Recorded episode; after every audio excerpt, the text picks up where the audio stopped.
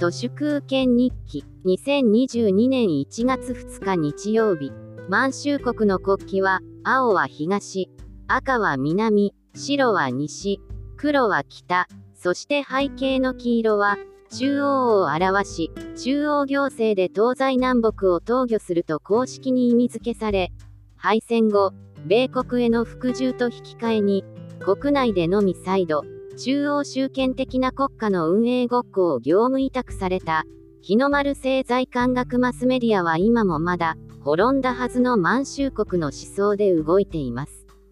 だからこそガチなデジタルトランスフォーメーションは体制の崩壊を意味するわけです。デジタル庁とはデジタルの名を借りた中央集権国家の強化を目指しています。トヨタが裾野市に繊維産業由来の最もらしいウーブンシティという名の都市建設を嘘吹いてますけどこれも車の製造ラインをもう国内では維持できなくなって壊した跡地をよくわからないコピーライティングでごまかし豊田昭夫の息子に経営させるという北朝鮮のような場所でヘドが出ます。SDGs ピンバッジって Amazon で1000円くらいですけどこんなものに1000円払う個人も法人も頭がおかしいと思います。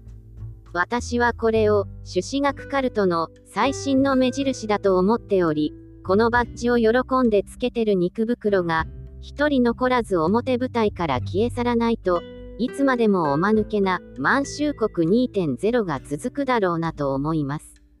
最近は車掌を廃止するところも多いのですが、その寂しくなった襟元に空気を読んでか、国連のピンバッジをつけてしまう朱子学カルトの心の病、この国のキム・イルソンバッジです。国連公認のピンバッジを、政財官学マスメディア、朱子学カルトのお立場ご身分の自己表現として胸につけ始めた、日本のしょぼいエリートの排斥運動が必要です。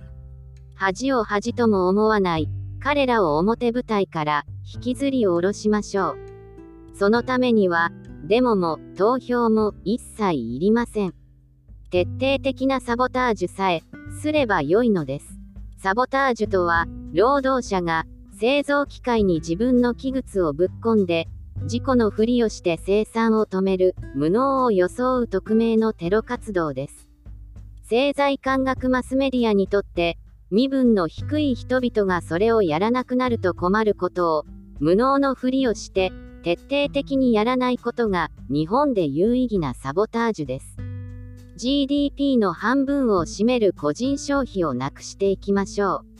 う。エタノールを飲まない、外食をしない、旅行しない、ギャンブルしない、車を買わない、生命保険に入らない、都市に住まないなんていうことも、個人消費をしないという立派なサボタージュです。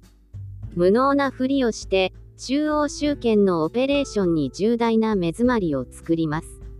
古臭い満州国2.0の中央集権システムをサボタージュすればいいので、かなり簡単です。